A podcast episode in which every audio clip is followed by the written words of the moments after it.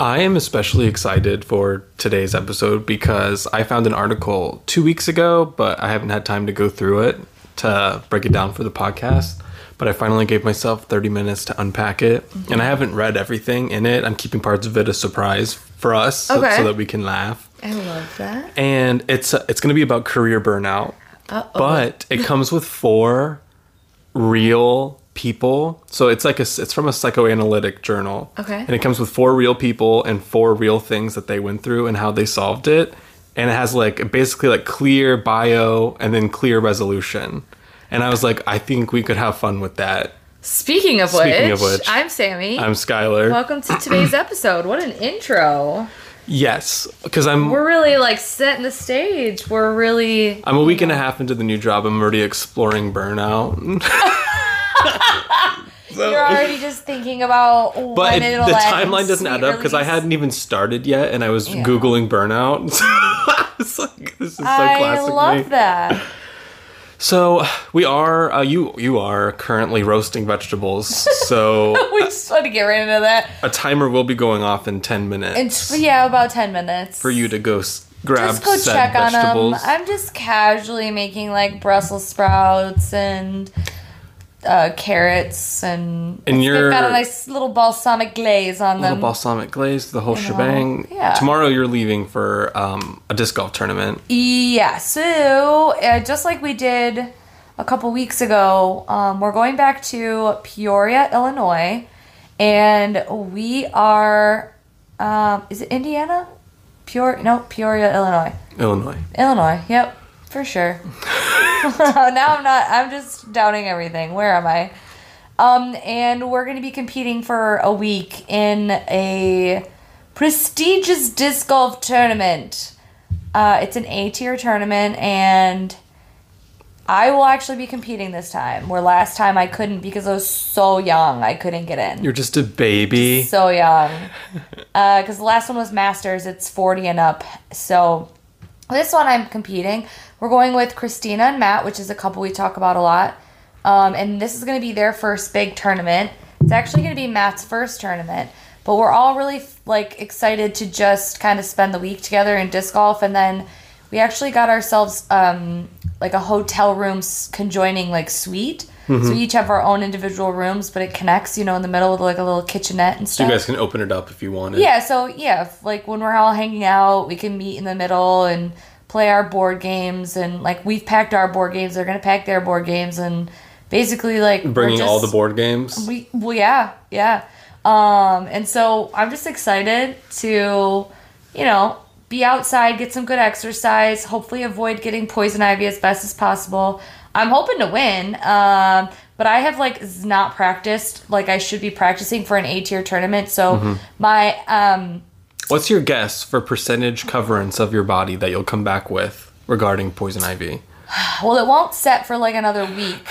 I'm gonna say I'll definitely get a little bit, probably on my forearms, Okay. uh, and then you know slightly around the ankles. But I have long socks and stuff this year because you learned your lessons and Well, stuff. I know the I at least know one of the courses that we'll be playing again. Last year I went in blind and hadn't played any of the courses. And sometimes the courses are very poison oak free and poison ivy free and poison sumac free. Like sometimes they're just maintained well cut like really open courses where you don't even have to think about it. And other times courses are like literal poison ivy jungles and even when you have a good shot, you're inside of like poison ivy. poison ivy or like weeds or where like ticks are. You got to really watch out for ticks and things like that.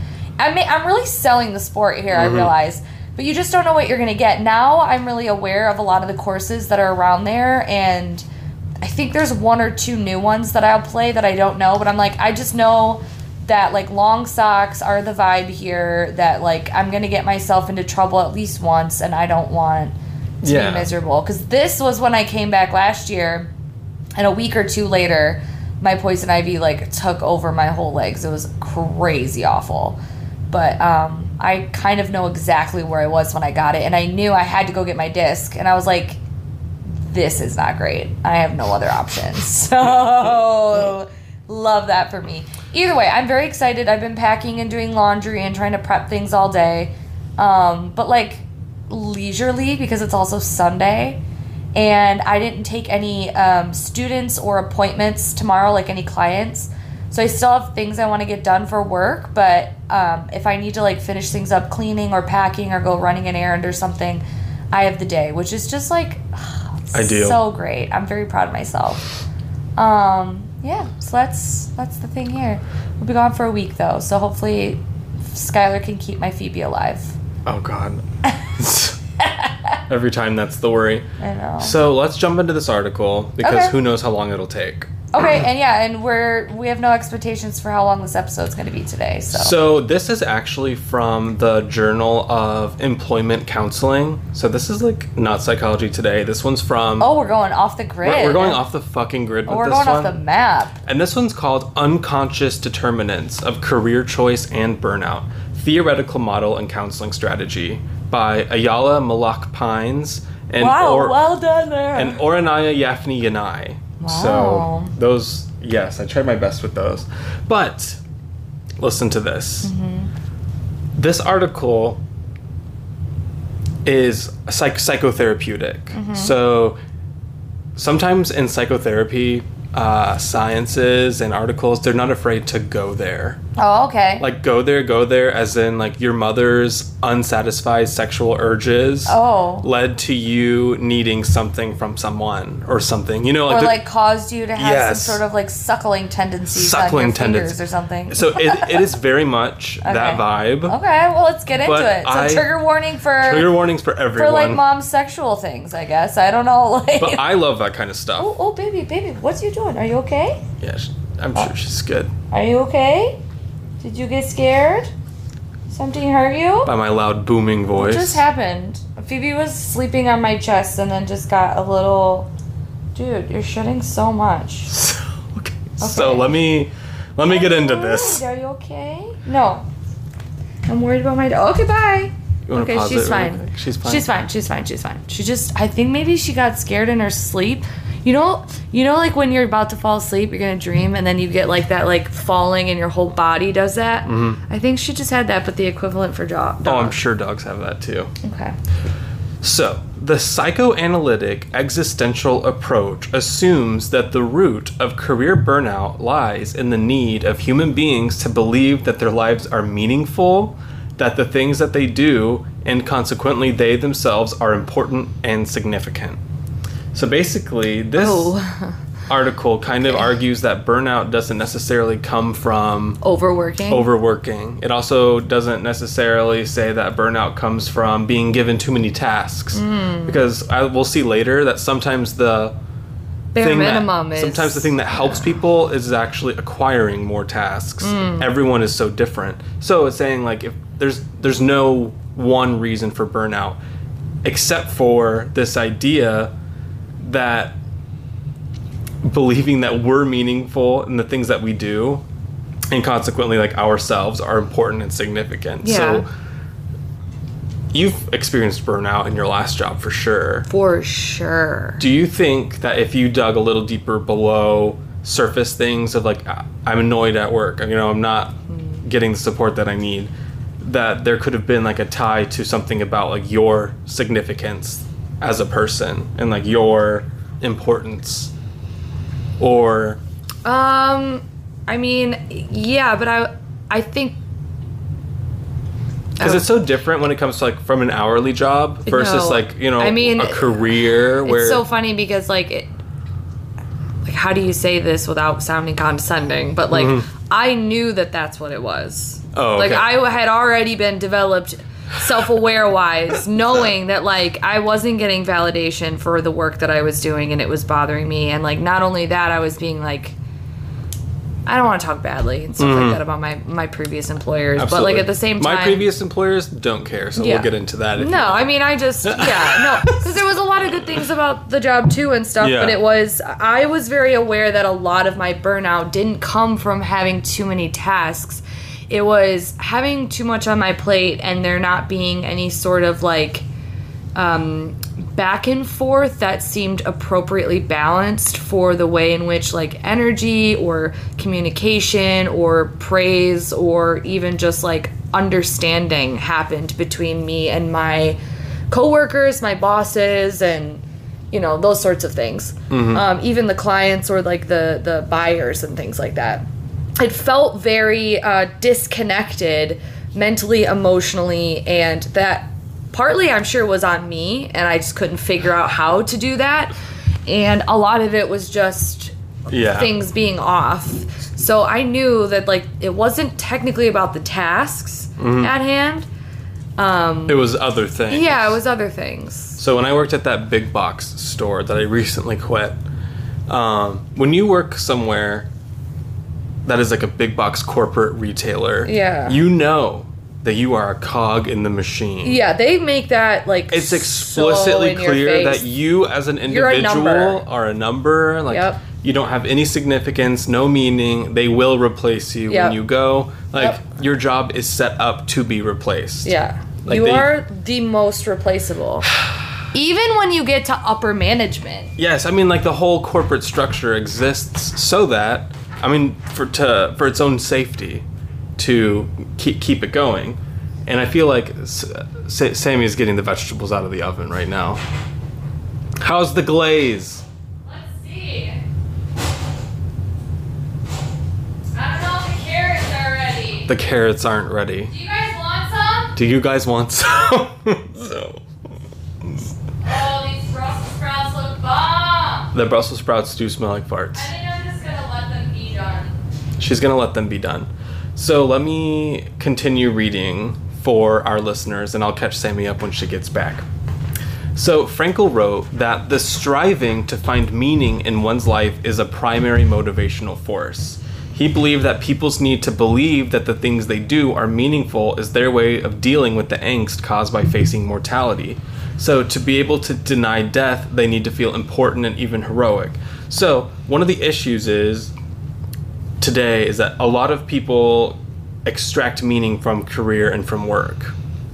More and more people are going the opposite route and extracting meanings from other things, but some people still do, you know, obtain meaning from work. I would say that there is like a little bit of a cultural revolution right now in Mm-hmm. not just having a job to have a job or not just having a job to make money. There is a lot more of like, I want to make my hobbies a career. Mm-hmm. And um, I think social media has made that a lot more visibly possible for people, whether it is using them, those platforms to get that get those means or just by watching other people be successful at turning something that they love to do into a career and it motivating them to try and do the same so i can see that Mm-hmm. But then um, there's the flip sure. side where now your career and your meaning are literally entwined. well yeah oh no for sure So- that is something that i think um, i've had conversations with a few people about recently and uh yeah, I won't like say who, but there's like someone who's close Yeah. to me, I guess, who's like really going through that as well. And I'm like kind of trying to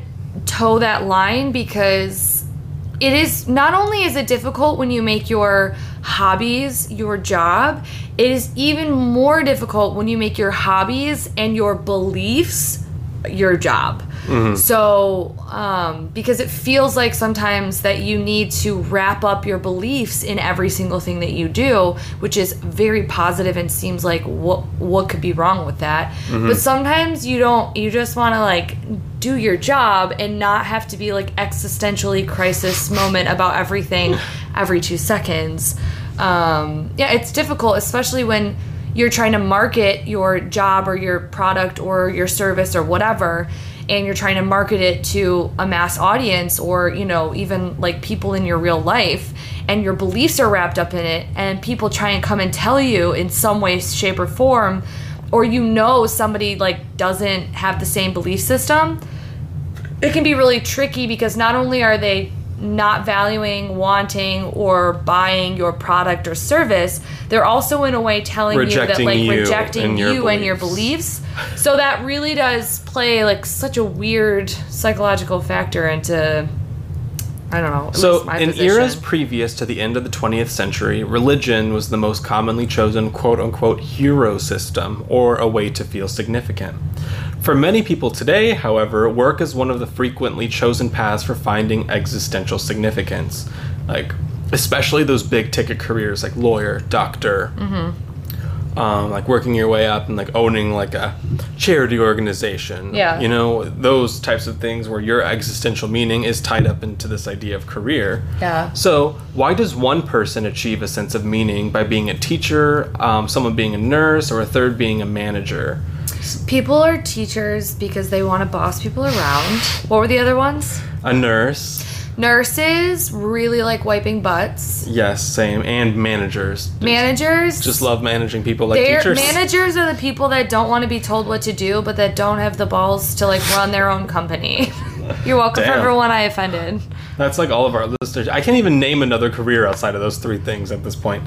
So the choice of a, the choice of a career is complex and multifaceted, and it includes all spheres of a person's life. So things can all be like blah blah blah blah blah blah. So the psycho psychoanalytic vintage point is psycho is psychological determinism. It assumes that the work that any person undertakes in almost any environment except in extreme situations is to some extent determined by personal choice and made at several levels of consciousness. Now, this article was written in the early 2000s, so this hasn't aged as well mm-hmm. in terms of basically it was saying a psychoanalyst can tell a lot about you based strictly on what your job is. Okay. It implies a lot of things about you. I, I agree. I agree with that too. Especially as an astrologer. Like, tell me what you do and why you think you do it. And then I will literally link it back to your astrological natal chart. And um, however, there's also the flip side that sometimes people find themselves in situations where they had to take something that they would never dream of taking. Yeah, then I'll was- look at your transits. And then yeah, look at And you'll tell me why you don't want to be in that job, and I'll tell you I know. Just stick it out until Saturn hits a different house, and we'll work on it. so. Am I ruining this Because I'm purposely So- trying to ruin this. I mean, besides all that, when you have a career or something that you do, or just like your regular day job, not Yeah. even, even if it's nothing big, a lot can be told about you based on like what you picked, why you had to pick it. Yeah. Because even though you didn't get a lot of choice, sometimes in the job that you had to take, it still says a lot about you because you had to find yourself in that situation. You know. I think it's always been something that like, and maybe in my best. I don't know. I know. I think I like this about myself. still deciding. Yeah, I'm still deciding. I have really, I did not choose a job that I did not have some sort of interest in. Mhm. Uh, and uh, maybe that's privilege where I've Definitely. always like been. It could be partly. Mhm. It's definitely got to have privilege in there. Mhm. Uh, but I also think that I really just would rather p- get paid less to do something that was more pleasing to me, which is also something that I have done. Um, Yeah, so I've turned down jobs that like I probably should have taken, Yeah. but then I was like, this sounds awful. awful. I would rather get paid like literally Pennies. so shit so that I could just do this. What I've, name, def- name I've definitely five been I've definitely been in had. that situation too. Yes. Name five jobs that I've had. Yeah. Um, fashion more- fashion retailer at Body Central. What the fuck? Yeah. Wait, how long did you work there? God, a year for minimum wage, seven dollars and How old were twenty five. I was sixteen. Are we going through all your jobs? So I worked at Body Central. I worked at Panera Bread. Uh huh. Um, I worked at a restaurant as a server, Uh-huh. and then I worked um, at a yogurt shop. Uh huh. And then I also worked at a hotel. Okay. And there's been other jobs sprinkled in there. Uh huh. Those are the five main You worked ones. at a liquor one. oh yeah, and I worked at a Liquor- liquor store. Uh huh. I worked. Um, I sold Hoover. I sold Kirby vacuums Oh, for that's 48 hours. So. Um. I worked at a Randall's grocery store for 24 hours uh-huh. in the meat department. That did not last. That did not go well. Yeah, and um, I worked at a hotel again. Uh huh. You worked at a hardware store. I worked at a hardware store. I forgot about that. you- It took up a huge chunk of my life, and somehow that didn't yeah. make the list. It's too soon. I've already blocked it It's out. too soon. I've done a lot of different things. yeah. Oh, you know the whole the whole spectrum of type of work. Yeah. I've done it. I. I also worked as a paralegal for 24 hours. Okay. Love that. Quit after 24 hours. you're that like- was quite the day. You're like, this is not for me. Um, yeah, I've had a few jobs that were only one day. I've had a lot of jobs and I feel like I'm gonna forget them. I was a hostess. I Like at a restaurant. yeah, it was like my first job job. Um, I worked at Panera Bread as well. I worked at a hair and nail salon as like a receptionist, but it was like a bougie one. Mm-hmm. Um, and that was that was a time. That was a time. I have Keep a going. lot of stories from that though. I just I haven't thought about working there in so long, so like things are coming back. Thinking about that place. Um, I nannied uh, for multiple families, which like I, everybody babysits at some point. I feel like, but like I nannied basically um, for like two made two different families. Uh, I what else did I do? Worked at a paint store, but it was like a family run paint store. Uh, I really loved that job actually, and I just didn't get paid enough. I had to like find other other means, I guess. I worked at a plant nursery, and I loved that job. I did those simultaneously at at, at some point too, so that I could because neither would give me enough hours and they both paid about the same. So i just like worked a lot really hard so that i didn't have to get another job like a different job. You know what i mean? I was like i'm not making enough money but like i really love these two individual jobs so if i just work like A billion my entire hours. existence i'll be able to pay my rent you know? Um but yeah i worked for in the the the the flower shop or like the plant nursery outside was a family owned business as well. I'm very into family owned businesses. I don't love the corporate life. I've really tried very hard to get out of there. Um, or not to do that. I've worked as a server, um, and the restaurant was like a bar restaurant where it was like on the water, so like boats would come up. We've talked about that before. I worked as an usher in a theater. Um, I so yeah, worked at the ticket booth. Fucking lot of stories about that too. Um, what else did I do? Everything. I literally have done everything. Yeah. So then I worked at um, a contemporary fine art glass gallery. And am I missing Now anything? I feel like I'm missing something. So now, after you've listed all of this, let me read this. Okay. People choose occupations that enable them to replicate significant childhood experiences. Oh, I absolutely, definitely, I definitely Satisfy that. needs that were unfulfilled in childhood and actualize dreams passed on to them by their family. Yikes. So, not only do we replicate childhood experiences, we're also satisfying needs and actualizing dreams that were passed on to us by significant parental figures. Okay. So, yeah, let's unpack that. It's like, yeah, let's just So- unpack that for a minute. So, in this one guy's psychoanalytic analysis of famous business leaders, he found frequently that successful managers had absent fathers. Um, Like Okay. a lot of six people that are successfully. where, what's in- your exact? What's your? What's your? What's your? What's your job? What's your vibe here? I'm a manager now. You just got there. Well, I was I was dealing the manager of the yogurt shop, and that counts. That fucking counts. the the job where you told everyone you were allergic to mangoes. wow, great managing. The general manager. I generally managed everything. All right. was your father generally not around? My father was wasn't? generally absent. so funny because George's father was um So the absence can be. Listen to this. This applies to George.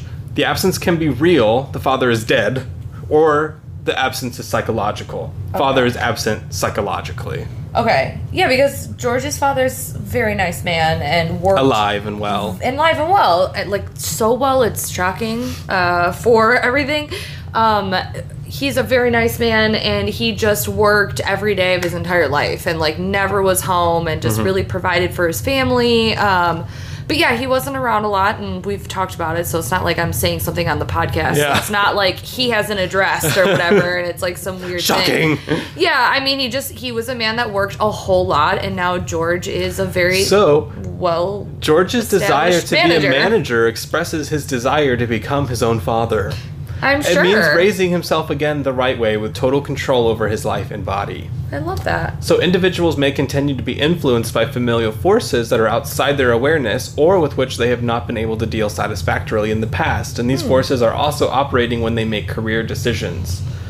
So, um, a lot of times, the type of work that we find or the ways that we're psychologically um, dealing with ourselves is uh, we all know that things happen below the surface. Always. And some things will happen below the surface that we'll never know because they're below the surface.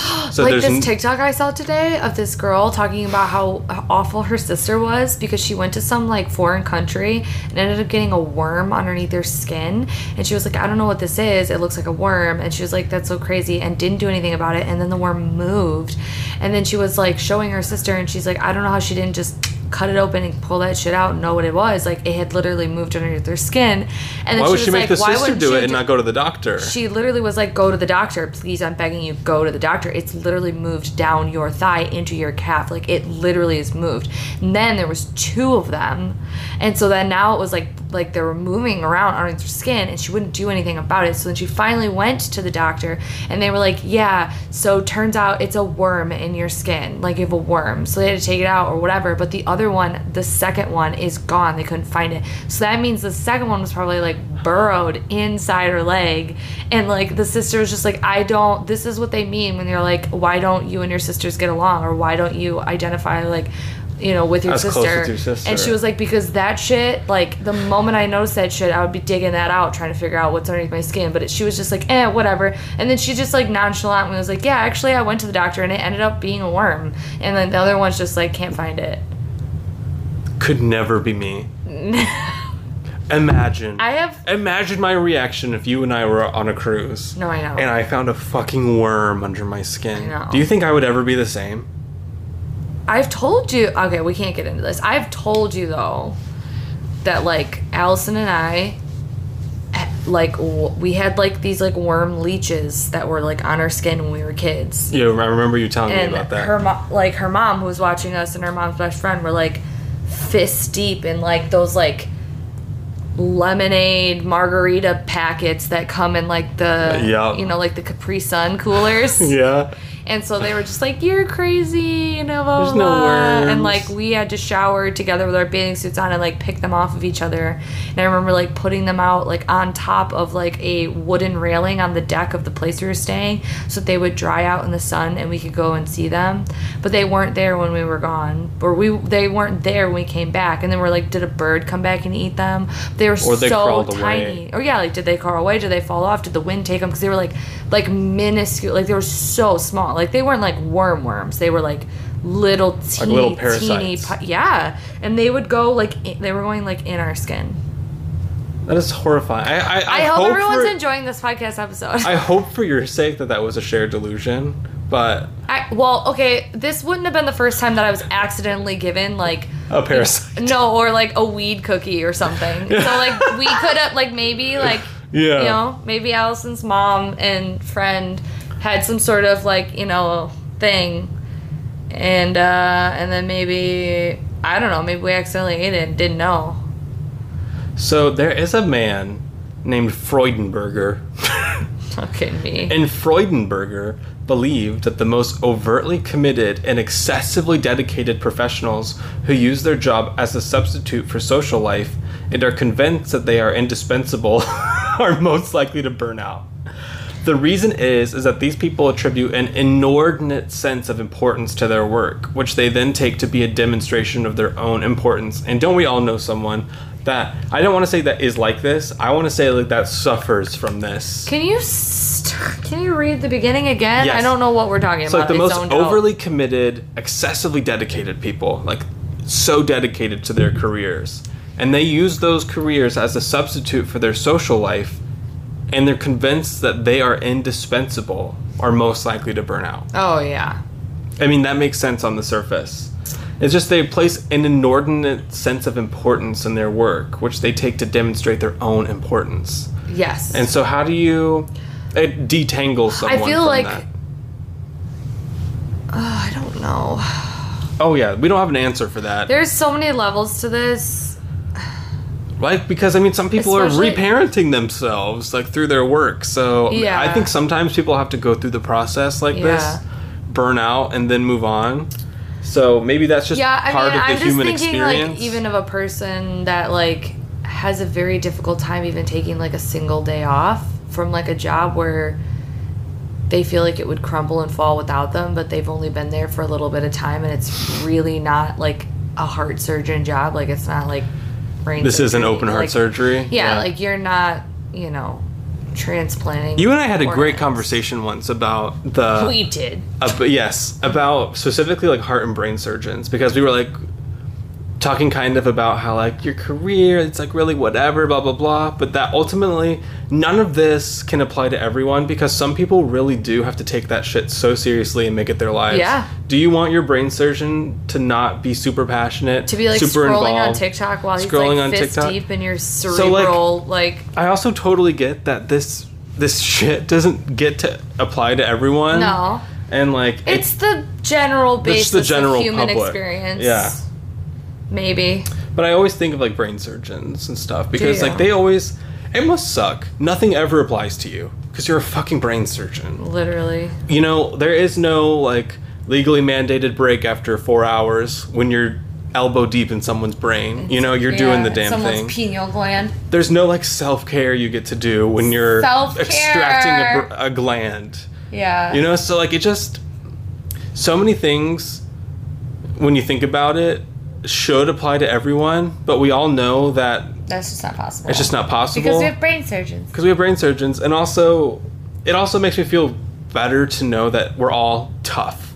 You know, everyone's tough, and like we all go through tough things, and we all have to do things that are shitty, and we'll all survive. Well, most of us, No, we will all die and nothing matters. and we'll also all die, and nothing matters. And no one will remember you. so, according to the psychoanalytic approach, the greatest My passion. favorite episode so far. The greatest passion and the highest ego involvement are typically exhibited by individuals with unresolved childhood issues, and most often re- issues regarding the relationships with a parent. So, people that have like the biggest passions for their work, Are you gonna make me cry? biggest passions for their work are mo- like have the biggest ego involvement and are like most forward moving typically have the biggest unresolved issues with their parents. So you want me to cry? so That's what you want me to do. You so want when- me to it- cry? It says when they feel Skylar's trying to get me to cry. when they feel they have failed, when work does not give their life any meaning, they burn out. oh, okay. So I thought that was funny. So let's listen to. I'm going to give you some names and tell me which of these cases you want to delve into. We've got Ralph, a 55 year old man. No. Still scrolling. We've got Orly, a 37 year old woman, Maybe. maybe. Scrolling. We've got the case of Adam, he's 30. Hmm. We've got Joan, who's 30. We've got Jack, who's 32. We've also got Ruth, who's 49. Ruth. You like Ruth? Ruth. I haven't read Ruth at all, so Little baby Ruth. So let's you let's you and I unpackage the case of Ruth, Okay. and let's see what we would do, and let's see what the experts did, and see how fucking off the base we were. okay. This was Ruth's presenting problem, a 49 year old woman. She had worked for more than 20 years as a senior secretary in the Foreign Affairs Office organizing their social events. Which, this is a career incredible. woman. Yeah. All right? She came for counseling because she felt burnt out. She felt a need for change and for more significant work. I just want to say off the bat, first of all, I haven't read this all the way through, Mm-hmm. but it's it's Im- interesting to me that someone like her would want more significant work. Hello, she works for the Foreign Affairs Office and organizes their social events. That sounds like so much fun, and it sounds like it'd be very fulfilling, and you'd get to meet all sorts of people, and No. For a while. for a while. 20 years. But then one day you wake up 20 years and you need something more significant. Foreign affair socialite bullshit where people come and talk and politics and and, And you they- see that everybody nothing ever really ag- changes. Yeah, and everybody has their own agendas, and everyone bullshits, and it's all fakey, fakey. And some people really care, but then there's just always those, like I'm just, Mm-hmm. and I'm sure there's so many entitled people because they're being invited to these prestigious things. But we also like, shouldn't assume. Maybe she didn't have that experience. I'm not saying that she did, but Mm-hmm. we have to hypothesize here because we don't know. We don't get to talk to Ruth. We don't get to talk to her. Let's go But into you were re- saying like it, you're like saying face value. Like that sounds like an incredible job. How could she want more? But like it's not like she's leading and she's like Mm-hmm. the head of foreign affairs. She's, you know, she's a secretary of some sort She was the senior secretary. the senior secretary. But like at the same time, yeah, not the senior manager. exactly. She wasn't didn't emulating her father. fa- yeah. So, this was, was Ruth's her. background. Ruth's father was a house painter and a hardworking and cultured man who read extensively, and he had an interest in the arts and in aesthetics. Her mother was a homemaker, a hostess, and a simple woman who never learned a profession but valued education. The parents had a good marriage and both felt satisfied with their life. They valued um, hard work and dedication, but education and culture were valued above everything else. Ruth saw herself as her father's daughter and had difficulty connecting to her mother. Hmm. D- is Ruth married and have children? It doesn't say that it wasn't in her presenting problem. See, to me, if we're connecting to issues with mother, her mother was kind of like a homemaker. It, but she Uh, was a wonderful hostess. And she's a party planner now. Got that. So that kind of makes sense with the themes of this article that she is living the unexpressed potential, maybe, of mom right, being the perfect hostess. right. But what would be missing from that equation between her and her connection with her and her mother? Possibly her own connections with the daughter, Let's- and being able to have her child see her fulfill the potential that her mother had. I don't know. I'm just saying. I don't know I'm, I'm not saying people have to have children. I'm just Yeah. like if we're linking parental things and like maybe. her mom i don't i don't know if she's lacking the connection with her mom but then i don't know Me either. Let's do the let's read the analysis. Okay. Analysis.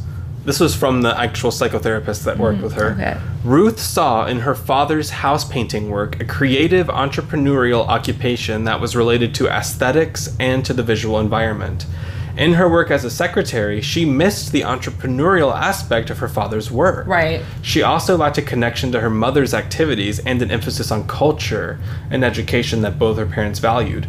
Ruth was ready to advance to a more responsible, challenging, and significant occupation. Hmm. So, this was the proposed solution. she started her own business party The idea of starting her own business Yep. That would organize social events related to arts and culture yeah offered Ruth the opportunity to combine the creative entrepreneurial side of her father with being a hostess like her mother in an area that was valued by both parents. The new career choice offered a good marriage, quote unquote, between the internal images of her mother and her father. It required greater responsibility, commitment, and professionalism. yeah and then this way she didn't have to have kids if she didn't want to Absolutely. the personal growth and professional challenge offered by the new job enabled Ruth to find new significance. So, in each of the Yeah. four, uh, da, da, da, i feel like that one's pretty yeah. pretty easy So like that was Ruth, and that made sense to me. Like the way that like mom and dad were set up. Mom and dad loved cultures, loved the arts. Mom was a hostess, but dad was a house painter, and so, she took all of those skills, and that was her the proposed solution in psychotherapy. so what Don't even. What? Are you gonna ask me? what is your what do your parents do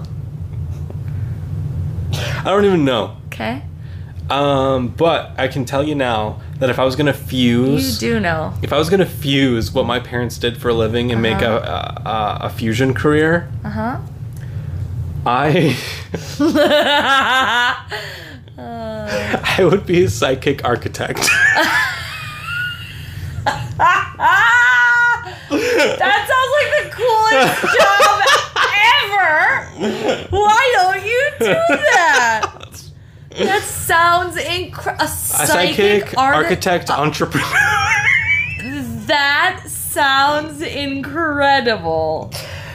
I would have to like use my abilities to um actually let the land tell me what it needed from a space instead of what a person wanted from Skylar. a space. That sounds like the coolest job ever. Doesn't that it sounds fucking like the, sound so cool? We should just pretend that we do that and write TLC right now. Let's make fake business cards and see if anyone ever calls us for our psychic no, architectural We're gonna go firm. bigger than that, bitch. We're gonna become like the next Tyler Henry or like Teresa Caputo of like the Chip and Joanna Gaines world. Wait, we walk around We're the house feeling the gonna walls. The earth doesn't want this. yeah, we're gonna be love it or list it, but like for like Just list it. yeah, no. Oh my god, this is gonna be great. I love this. Okay. Now, were there any? I had to fuse mine together. It would be Wait, hold on. Let me. Wait a minute. Let me think for you for a second. okay. It would be a, a chicken training handy Okay. woman. I was gonna say. Okay. I was gonna say Uh huh. director of maintenance at the casino. Yep. I love that. I love that. But also customer relations. but also customer relations. Oh. Moving on. But if I was gonna choose my biological father for my fusion, I'd be Uh-huh. a psychic farmer. I feel like all farmers are kind of psychics. You, we've talked about that before. Yeah. I we have. So. We have done that. So architect is way more cool. So besides Ruth, like I said, we also had Jack, we also had Joan, we also had Adam, we also had Orly, and we also had who was that first person? Ralph. If you wanted us to talk about anybody else, let's just see what our time is. what's it at? 41. Let's go ahead and read Adam and then we'll wrap it up. Okay, let's read Adam and wrap this shit up.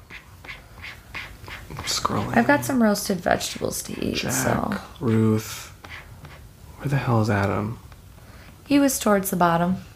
Here he is. Here is Adam. Presenting problem. Adam, 30 years old. Hmm. So close to my age. this is going to hit home. Oh my god. Adam came for counseling because he felt burned out in his work as a house painter. Oh, here we go. We got the dad. Yes, he wanted a job that would na- enable him to express himself, work with his hands, be more creative, and help people. Which, reading that though, he's a house painter, so he does get to express himself and work with his hands. But maybe he doesn't get to be as creative as he wants. No, people tell him what to do and he People listens. tell him what to do and he listens. Family background Adam's father owned a store for electronic equipment. He was unhappy in his work, and every once in a while would close a store and then open another. Adam's father was closed, distant, and rejecting. Hmm. Adam's mother did not have a defined profession. She worked as a music teacher, an aerobics teacher, and a secretary. She was dominant, active, and warm, and loved to help people. The parents' measure, the parents' marriage was not good, and neither was ever self-actualized. Oh. Damn, Adam. so mom was dominant but warm, and dad was distant and rejecting, with no redeeming qualities. It looks like. Me. um What's your analysis of that? And then we'll read the psychoanalyst's an- analysis. Well, I love the fact that like okay, so um there is a little bit of there is a little bit of control even I, don't know how to explain this. When you're a house painter, you have zero control and you also have more control than you would Than an average than person. an average person. Cause you can say like, "Oh, I'll fit you in my schedule here. I'll come to your house here." Like you have a little bit of say.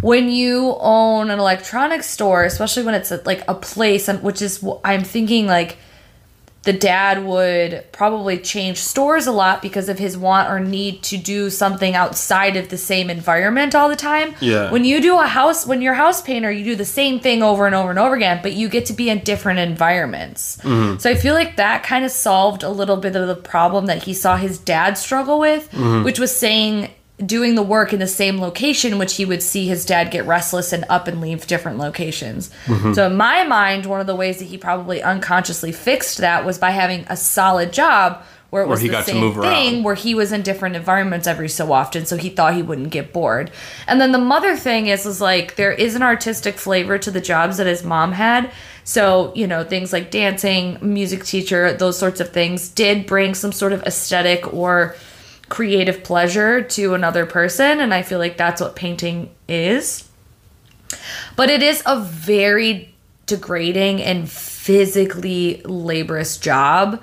Um and- because like i said i worked at a paint store and i worked with painters and like they come in and they look like they've been at war um and even the happy ones that have been doing it for years like they can't keep doing it forever like it is a very difficult job Oh, a very demanding. um, and you bring a lot of happiness to people, but you also can bring a lot of upset to people. People are real weird about you being in their space and the things you can or can't do. And like if a color's not right or you get a paint on anything, like it's just a hard job. Um, shout out to the painters out there. if you're a painter, thank you. Yeah, but also that would be my thing was is that it sort of tied in a little bit of both of those parents' world. Like he like he like subconsciously fused the things mm. that he wanted to help them So do. the psychoanalyst kind of said the same thing. The work as a house painter enabled Adam to work with his hands and move from one job to another like his parents. But now he felt burnt out and wanted a work that offered a greater intellectual challenge and an opportunity for self-expression. So this was the proposed solution that ended up happening. Mm-hmm.